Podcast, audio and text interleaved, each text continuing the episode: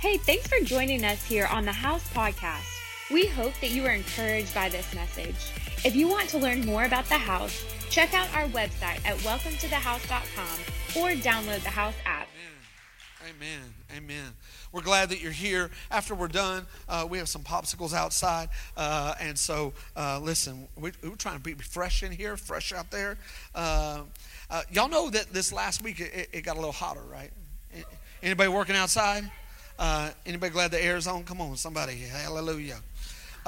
We all want a country where its people are safe and confident. All of us. Continuing to give our pledge is a constant reminder, listen, of the part that we play. We play a part. Life happens. Hardships, troubles.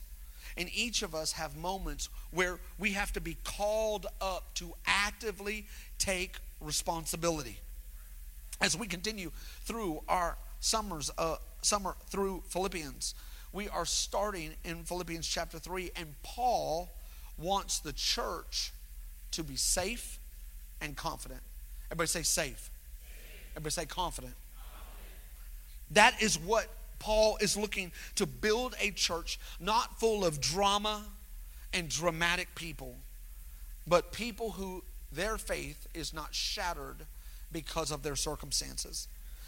We are going to read Paul, and he has an overtone of coaching. I don't know if you've ever been coached in your life, but if you haven't ever been coached in your life, sometimes the coach is not sweet.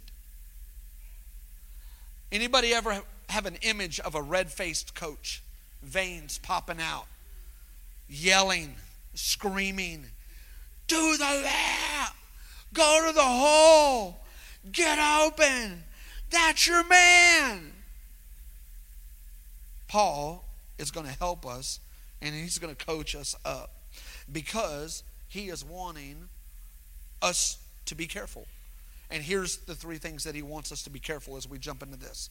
He wants us to watch out for certain people. He wants us to be mindful of not being self-sufficient. And he wants us to make sure that we are not confident in other things.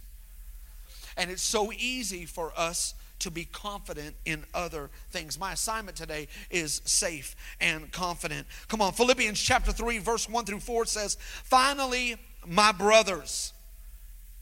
Finally, come on, family. Rejoice in the Lord. To write the same things to you is no trouble for me. Actually, it is safe for you. Come on, everybody say safe. Safe. Look out for the dogs. Look out for the evildoers. Look out for those who mutilate the flesh. For we are the circumcised who worship by the Spirit of God and the glory in Christ Jesus, and we put no confidence in the flesh. Today we're going to unpack three thoughts that will help us stay safe and confident. The first one is this. We have got to focus on Jesus. Paul comes out the gate and says, listen, as a church, we got to focus on Jesus because there are so many distractions that are yelling for our attention. I love that Paul starts out this letter by saying the word brothers, as if he is trying to depict this idea that because of Jesus, we are all family. See, in our world, the concept of the world is run by the enemy. And the enemy always brings division. It's been like that since the beginning of time. He tried to divide. Actually, he did divide God from Adam and Eve, brother from brother. At the very beginning, the first family, come on, there was no MTV. There was no TikTok. Come on, there was no dirty. You know what I'm saying? There was no dirty gas station at the end of the block. You hear what I'm saying? There was no pimp in the garden. There was no... But division came in, and one brother killed the other brother. And from that time to this time, his tactic has always been division. Only under the kingdom can you find unity. That I'm not talking about uniformity. I'm talking about unity. Only under the kingdom can you really find that. Because everybody will say that, come on, we're brothers, we're family, whatever. But they mean right now. Oh, yeah, we know we family right now. Come on, anybody experience that? Oh, yeah, we're family right now. But Paul is like, hey, I hadn't even been over there in a while. It's been a long time since I've seen you. Let me write this letter. We're family. And so here's this idea, is that it helps us understand that because of the birth, death, and resurrection of Jesus, we are all welcomed into the household of God. We might not get personal moments with everybody that we want to, but I love the fact that God, come on, has a big family.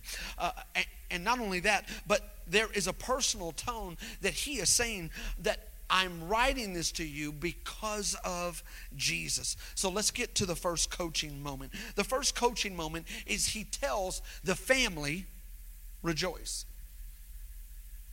So let me tell you, family, rejoice. Oh my gosh, I just need some deeper revelation. Pastor, I just feel like it's a very watered down church.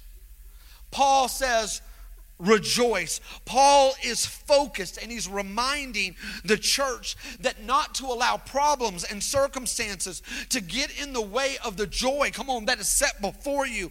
Basically, he is saying, listen, I have to remind you to come up higher and to think more clearly. Come on, someone say rejoice. Rejoice. You can focus on yourself. You can focus on maximizing all of your inconveniences. Come on. Come on. You sighing so much, it looks like you have asthma. It's like, I really do have asthma. Paul is trying to focus the church on, look to Jesus. This means that, come on, let me go old school. That means that there are no Eeyore Christians. Eeyore Christian. Nobody likes me. Nobody listens to me. Nobody wants me around. Nobody invites me to their home. Nobody.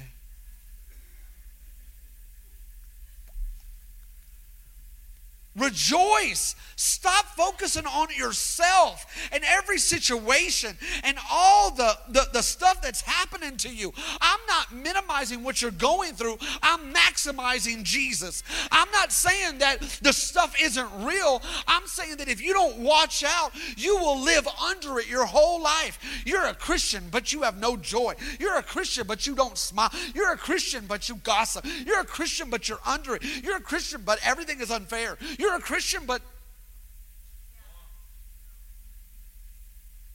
come on. Where in the Bible does it say, I am the Lord of fairness? The actuality is, I will help you overcome, and I will set tables before your enemy. And there will be things that happen to you that you can't explain, that other people can't explain, and they're absolutely not fair. But if my hand is on you and your heart is with me, I will move you into places, come on somebody, that were not set before you.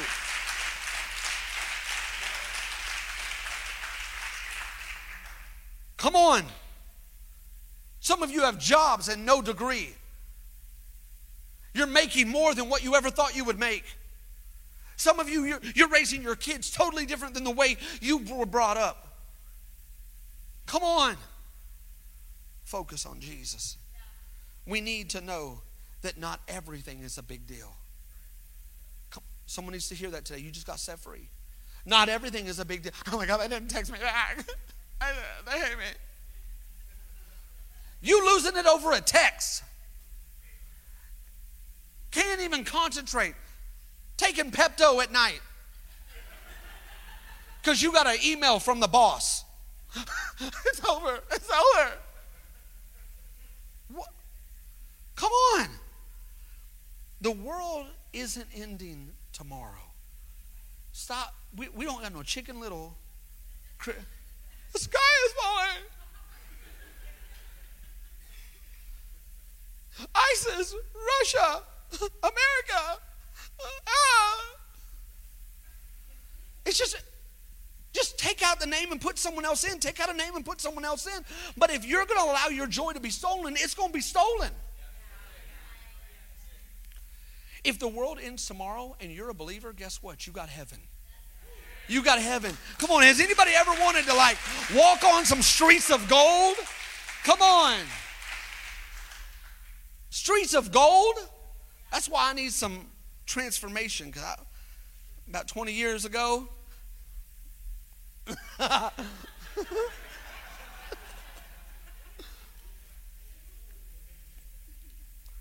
listen, heaven is waiting. Someone here needs to know that Jesus is still on the throne, and you're going to have to learn how to rejoice, and your happiness and your joy cannot come from circumstantial things. Paul goes on to say that I'm writing to you because this ain't trouble for me. It's safe for you. Like, I'm not mad.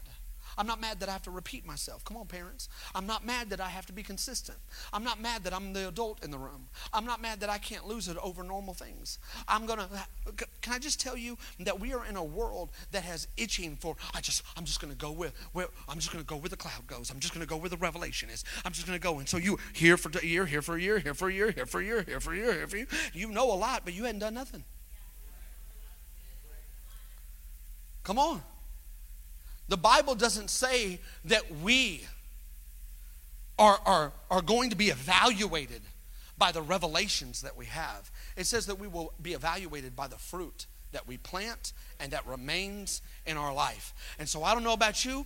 Maybe we all live in apartments. Maybe we all live in houses. Maybe it's been a while since you've been on a farm. But I just need you to know, farms are different than grocery stores.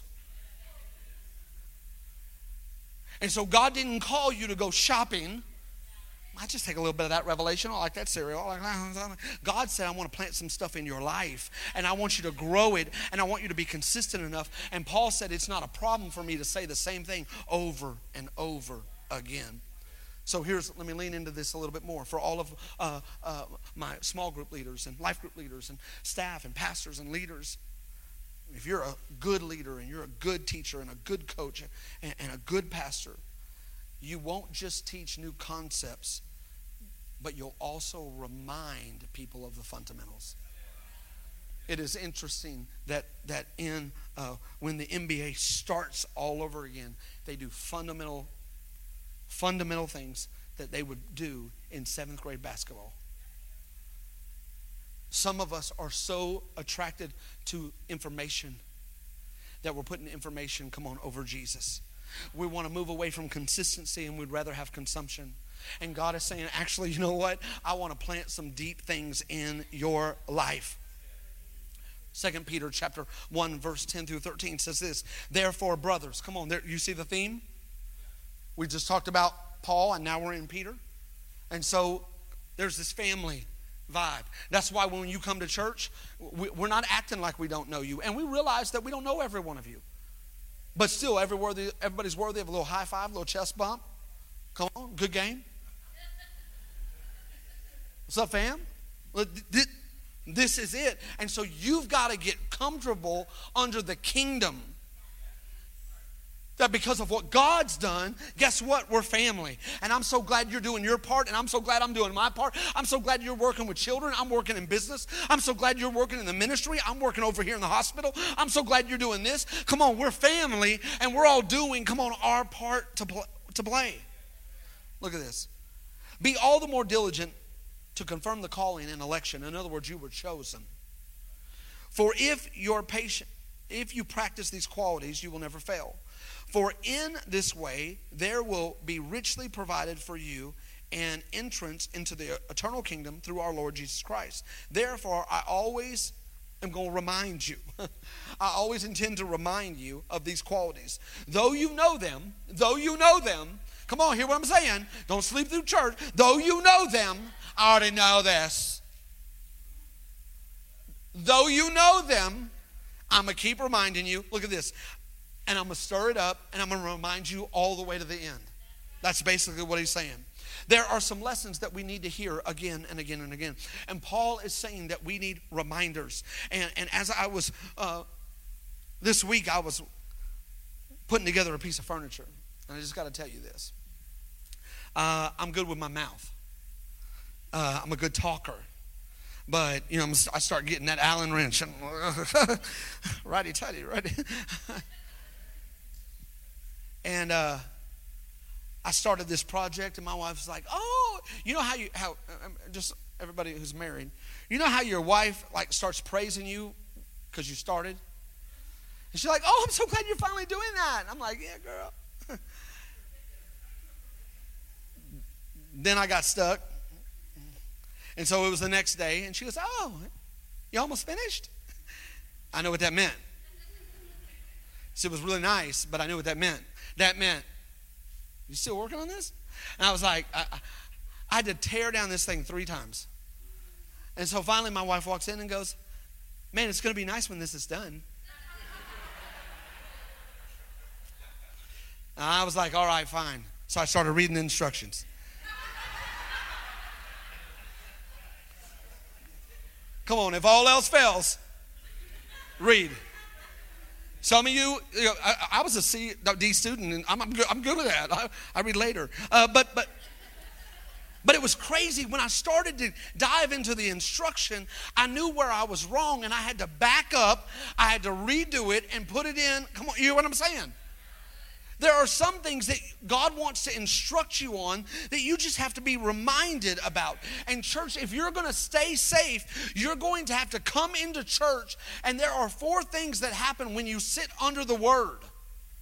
You are reminded, there is revelation, you repent, and you rebuild. And so I don't know what Sunday you're in. You may go to 4 Sundays and you were just reminded and reminded and reminded and reminded. And the 5th Sunday, it's revelation. And all of a sudden your marriage is different. All of a sudden you're convicted about something. All of a sudden you come to the altar or something happens and you start to repent. Then you start to rebuild what you thought you already knew, but you actually apply it to your life. And I just want you to know that you have to continue. So God is always doing something when you're here. He is reminding you. He's giving you revelation. He's asking you to repent, or he's asking you to rebuild. To be safe and confident, Paul challenges the church to focus on Jesus. Don't be distracted by the dogs. Don't be distracted by the evildoers. Don't be distracted by those who mutilate. Come on, listen, the flesh. Paul is writing about this disruptive Judaizing teachers. Let's talk about this. They wanted those who came to Christ to focus on the law of Moses, ordinances, and systems of worship. Their focus was more external tradition than internal transformation. Their master, come on, listen, was the law. And this is why Jesus called the Pharisees whitewashed tombs, because they looked good on the outside, come on, but they were dead on the inside.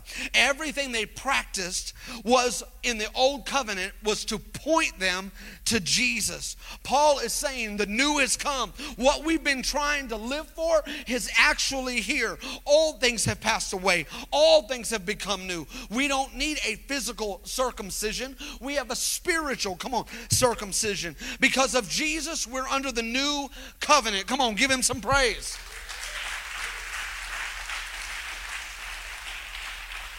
Hebrews 10, chapter 9 through 23 says this.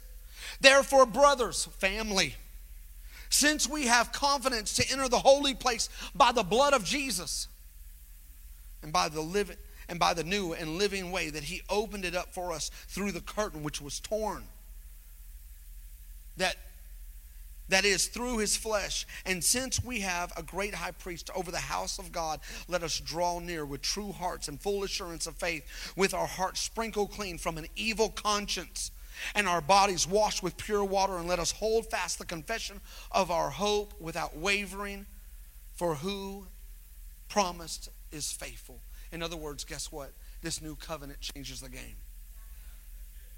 So you're going to have to watch out for certain people that break your worship, because they want you to think about tradition, law, new other things that they think that you should be diving into. And Paul is saying, listen, worship God. Focus on Jesus. Give him the highest praise. Our worship comes from a surrendered heart. Why do you think that we do 3 or 4 songs before we begin the Word? It's not a warm-up. It's not like, hey, Mr. DJ. You know, like we're not just trying to warm you up to try to get to the word. This isn't like the karaoke moment where we all kind of feel unified and we're all going to sing along. Like, if your heart is hard and you're talking and you're kind of here, and let me just tell you, our church is not yuppie church. So I just want to talk to you about it. Yuppie church is, hey, how you doing? Okay, cool. Coffee, all right, cool. Oh, girl, how you doing? And we're talking the whole time. We want you to be in the lobby. That's why we give out snacks almost every other Sunday. Come on, this is a full gospel, baby. Ain't nobody starving up in here. But don't come to me and say the church is not challenging when you talk through every moment that we have. You're disengaged. You don't have the discipline to focus yourself. Come on. Some people have come to be seen, and some people have come to surrender their life to God. And I just want to learn. I want to focus on you.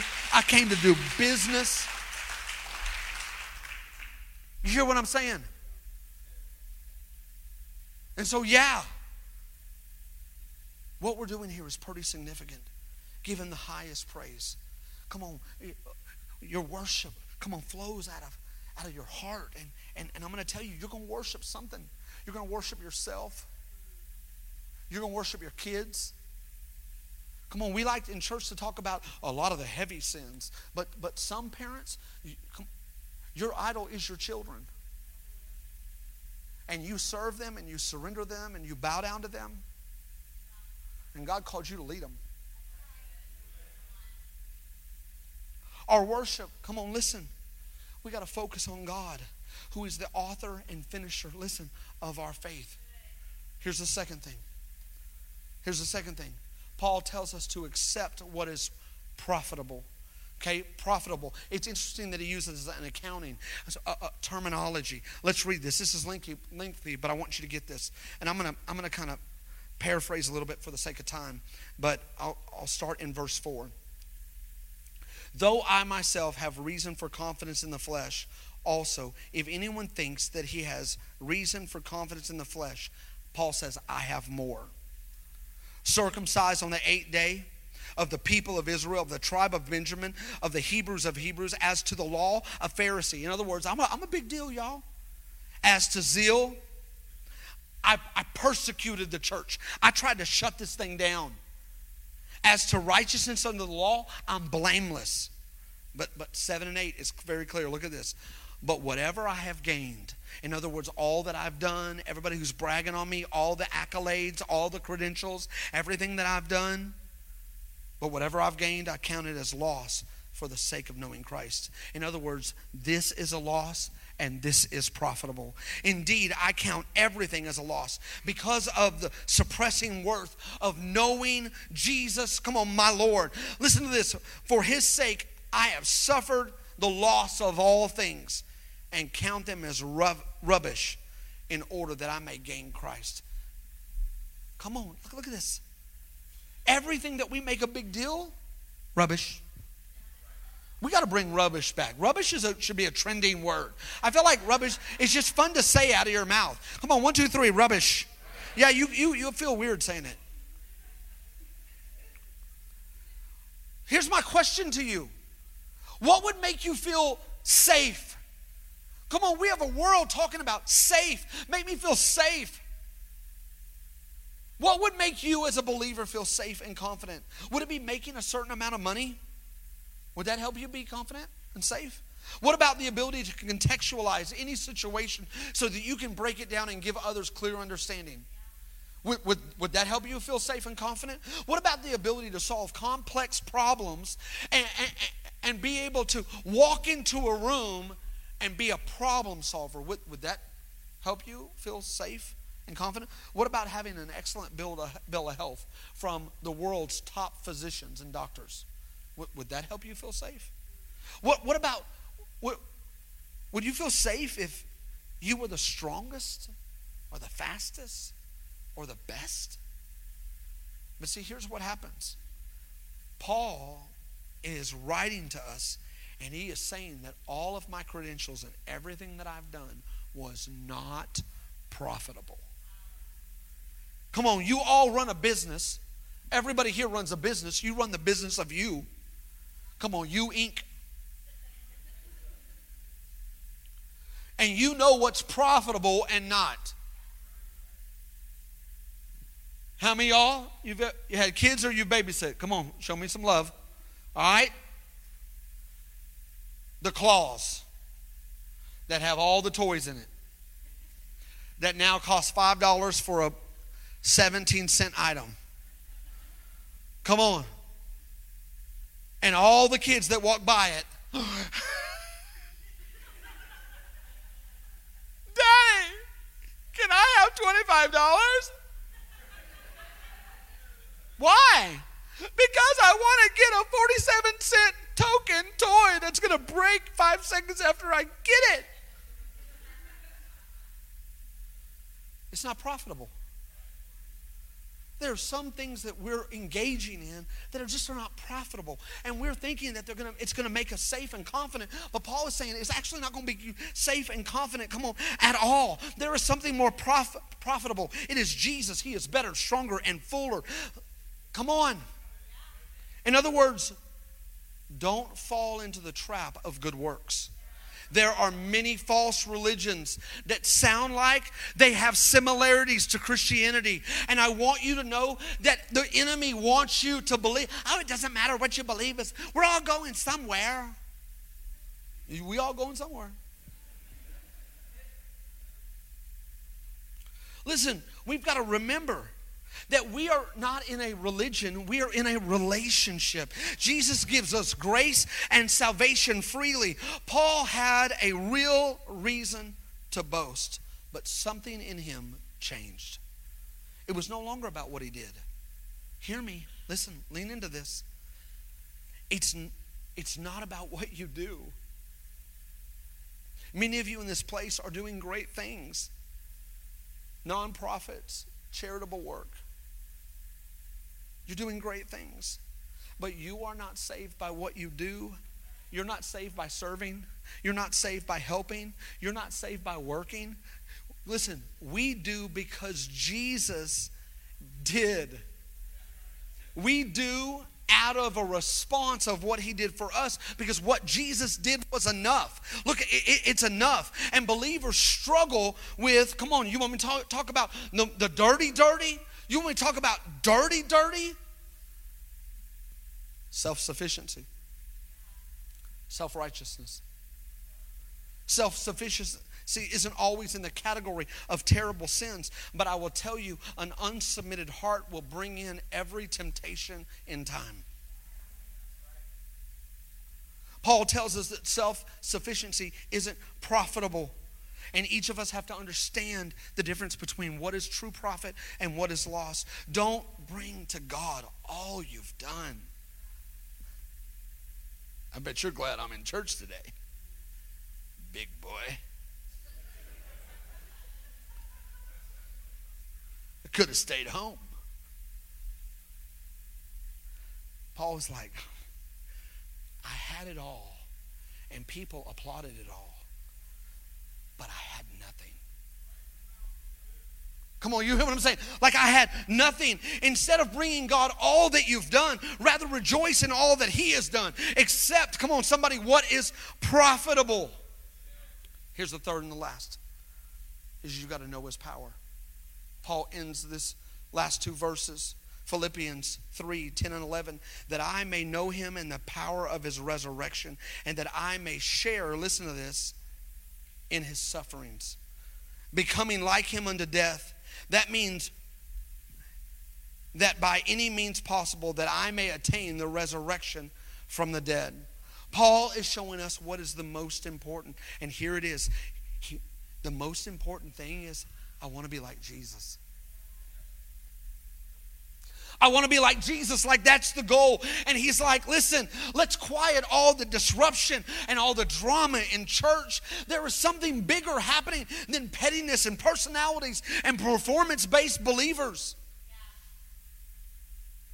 Yeah. You can know his power. See, the Holy Spirit has been given to each one of us to encourage us and to help us overcome. And that is the power of Jesus. And that power raises Christ, come on, from the dead. It raised him from the dead. Look at this. Acts chapter 10, verse 45. And the believers from among the circumcised who had come with Peter were amazed because of the gift of the Holy Spirit was poured out even on the Gentiles.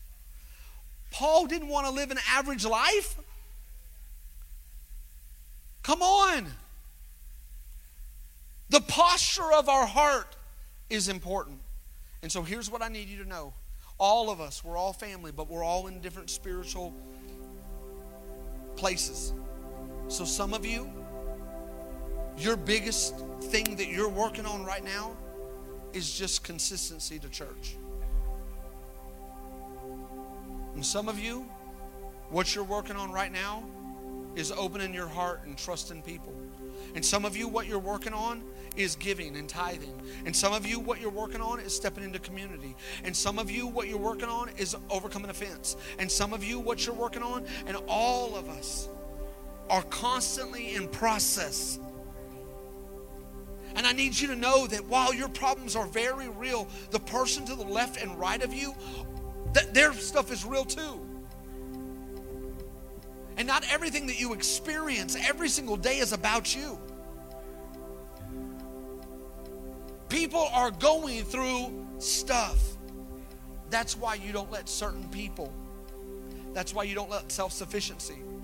And that's why you don't let, come on, other things creep up and steal the joy. Here's the idea. Paul is saying, there's been a transformation happen in me. And if you've been in church, listen, and there's a difference between attending church and giving your life to the Lord.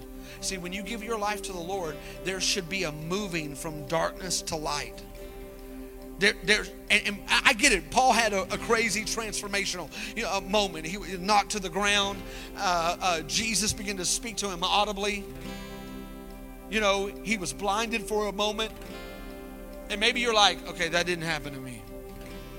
But still, driving in your car, a moment in church, sitting outside, and all of a sudden the presence of God comes on you, and you know, dude, this is not a game. And I have a decision to make. Am I going to move from the domain of Satan into, come on, a marvelous kingdom, a marvelous light full of the Father and the Father's love? Is there going to be a change in me from the desire to sin and hide my sin and shame, or to be free and walk a new life? Paul's faith was the thing that made him safe and confident. And I love what he says at the end. I'm just paraphrasing, but it's almost like he's saying, I will walk a harder road so that the same power that worked in Jesus would flow through me. Here's what I'm asking you. Can you walk back into your boss and allow the power of the Lord to flow through you? Can you walk back into your family? Can you walk back into your marriage? Can you walk back into church? Can you walk back into some things? Not because it's right or fair or whatever, but because the Holy Spirit, come on, is now empowering me to do what I couldn't do. Listen, he refreshes the tired. He fills the weak. You got to know his power. So here's the thing.